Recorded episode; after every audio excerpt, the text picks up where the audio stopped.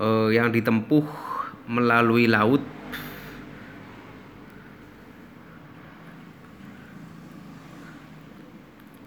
Marco Polo singgah di Aceh Utara. Dari persinggahannya itu, ia menceritakan bahwa di Perlak banyak penduduk yang beragama Islam dan banyak pula pedagang dari Gujarat, India, yang giat menyiarkan agama Islam.